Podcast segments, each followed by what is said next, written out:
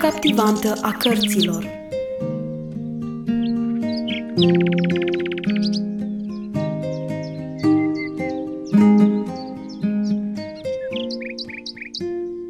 Ruth a fugit de acasă și a alergat peste 5 kilometri. Ea se refugiază într-o biserică. Obosită, adorme în biserică între două rânduri de bănci, cu capul pe niște perne și acoperită cu o robă ce o găsise la cuier. Oare cine avea să o găsească acolo? Când mă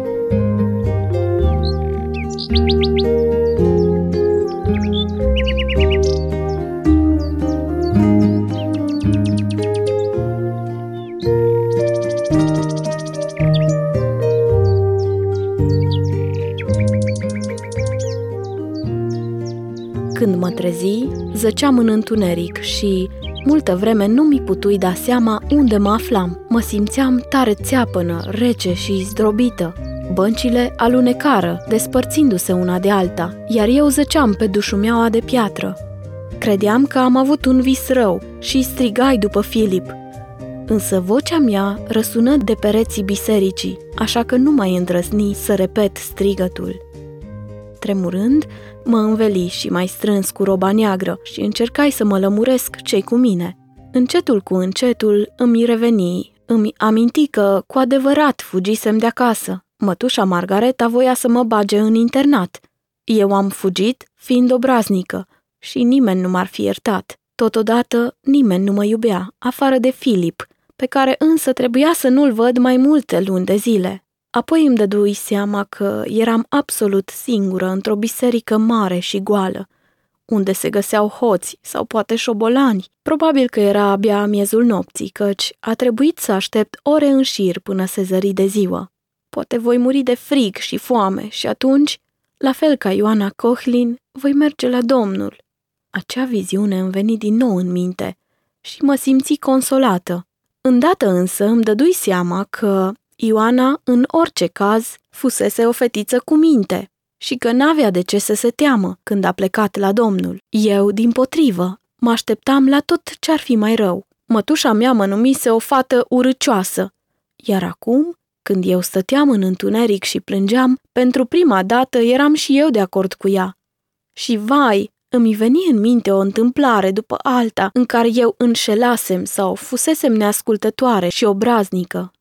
Mă întrebai dacă mătușa mai așteaptă încă reîntoarcerea mea sau dacă cumva mă caută. Probabil că rudele mele erau indiferente de soarta mea și se duseră cu toții la culcare. Acum dormeau sub plapume calde, iar eu înghețam de frig. La aceste gânduri mă cuprinse o așa compasiune față de mine însumi, încât izbucni din nou într-un plâns în hohote. Tot timpul zăcui cu fața îngropată în palme. Dușumeaua devenea tot mai tare, iar eu mai țeapănă. În cele din urmă mă sculai să-mi schimb poziția. Abia că mi ridicai ochii, că și descoperi ceva minunat. Afară începea a se lumina de ziua, iar o lumină palidă se strecura înăuntru prin geamurile colorate. Da, întunericul trecuse și odată cu el toate temerile și visurile chinuitoare. Scosei un suspin de ușurare și stătui liniștită cu fața îndreptată spre lumina zilei ce se ivea. În timp ce eu priveam și moțăiam, tăcerea teribilă a nopții fusese întreruptă de un ciripit vesel de pasăre. Cu un fior de bucurie, prinsei de veste că lumea era în deșteptare. O a doua pasăre răspunse celei din tâi, apoi o a treia și a patra, până când fiecare pasăre din vale se trezise. Încetul cu încetul, lumina cenușie devenise aurie, iar întregul cor de păsări îndemna la dorința de a trăi. Soarele răsărise, sosise dimineața. Ușurarea mea fu atât de mare că nici nu doream să mă mișc din loc. Uitasem că mi era frig și eram flămândă. Un singur lucru mă preocupa. Noaptea a trecut, iar eu nu mai sunt singură căci și păsările s-au trezit. Doream să mă furișez afară din biserică și să fug acasă la Filip. Pentru un moment însă eram mulțumită că stăteam să ascult cu atenție, dar a dormit din nou foarte profund. Când mă trezi iarăși, îmi reveni dintr-o dată, căci biserica era plină de lumină și de sunete de pași greoi.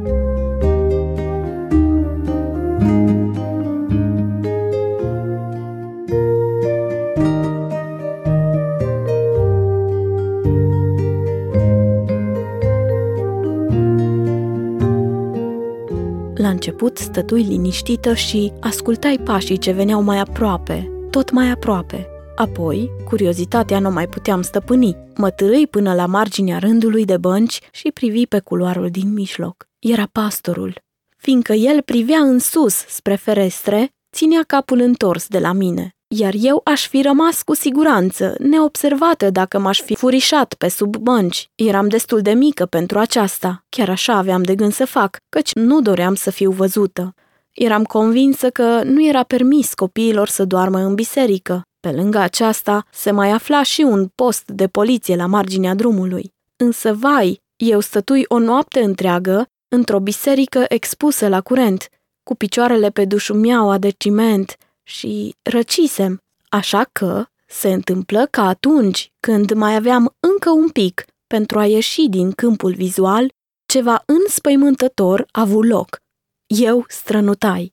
Mă sili să mă rețin, însă degeaba. Detunătura fu mai puternică. Pastorul tresări de spaimă. Veni mai aproape și se uită printre rândurile de bănci.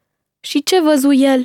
O fetiță mică, ce era învelită cu roba lui și privea speriată de sub bancă. Pastorul, pentru un moment, nu scoase nicio vorbă. El înaintă spre mine și se așeză pe bancă. Se aplecă și spuse prietenos. Vino afară, nu trebuie să te ascunzi pe sub bănci, căci eu nu am nimic împotrivă dacă copiii vin în biserica mea. Încetul cu încetul mă ridicai și mă așezai lângă pastor, privindu-l în față. Nu era tânăr, dar nici prea bătrân, iar ochii lui erau albaștri și binevoitori. Ceva de la el îmi amintea de bătrânul păstor, cu toate că nu era nici zbârcit, nici mustăcios ca acela. El făcea parte din categoria de oameni față de care eu nu mă sfiam să vorbesc. Eu nu sunt vinovată că mă aflu aici, explica eu. Aseară am intrat înăuntru, pe când ușa era deschisă și, din greșeală, am adormit aici. M-am îmbrăcat cu roba dumneavoastră pentru că era așa de frig, însă nu aveam de gând să rămân toată noaptea aici. Când m-am trezit din primul somn, era prea întuneric ca să pot pleca, iar dintr-al doilea somn m-ați trezit dumneavoastră. Pastorul mă privi speriat de-a binelea. Vrei să spui că tu ai fost aici toată noaptea?" întrebă el. Ce o să creadă mama ta? Noi trebuie neapărat să-i dăm de știre." Eu tăcui o bucată de vreme și mă jucam nervoasă cu mâinile. Dintr-o dată însă mă cuprinse o dorință curioasă de a povesti cuiva toată povestea mea. Pastorul îmi păru omul potrivit pentru a mă asculta. Neinvitată, îmi plecai capul meu obosit pe umărul lui și murmurai. Nu e mama mea, este mătușa mea, cu mama nu m-aș fi purtat așa. Eu am fost foarte, foarte obraznică iar ea vrea să mă trimite la internat, fiindcă nu mai poate scoate la capăt cu mine. Eu nu vreau să mă duc, de aceea am fugit de acasă și acum sunt aici. Mă uitai să văd dacă pastorul este tare îngrozit. Însă nu arăta a fi. Se părea numai ca și când l-ar interesa și i-ar părea destul de rău. Sunt bucuros că mi-ai povestit aceasta, spuse el cu seriozitate. Însă eu doresc mult ca tu să-mi povestești mai cu deamănuntul despre situația ta. Înainte de toate însă, trebuie să-i comunicăm mătușii tale unde ești. Dacă știe că ești aici, îți va permite poate să rămâi un pic mai mult și atunci putem sta de vorbă. Aveți voi telefon? Desigur, și eu știu numărul nostru. E mai bine așa, spuse noul meu prieten. Mergem la casa parohială și telefonăm mătușii. Îmi pusei micuța mea mână în mâna lui și ieșirăm împreună din biserică. Natura se desfăta în lumină, culoare și cântec. Eu știam însă că era dimineața timpuriu, pentru că florile încă erau închise. De ce ați venit la biserică așa de vreme?" îl întreba eu brusc. Ca să mă rog," spuse pastorul. Adesea eu mă duc afară la aer dimineața de vreme, pentru că este așa de minunat. Găsești și tu că aceste flori de calce ajută unei ființe să fie mai bună și mai fericită? privi florile, însă nu mă simți deloc fericită și eram ferm convinsă că nu voi putea fi bună niciodată.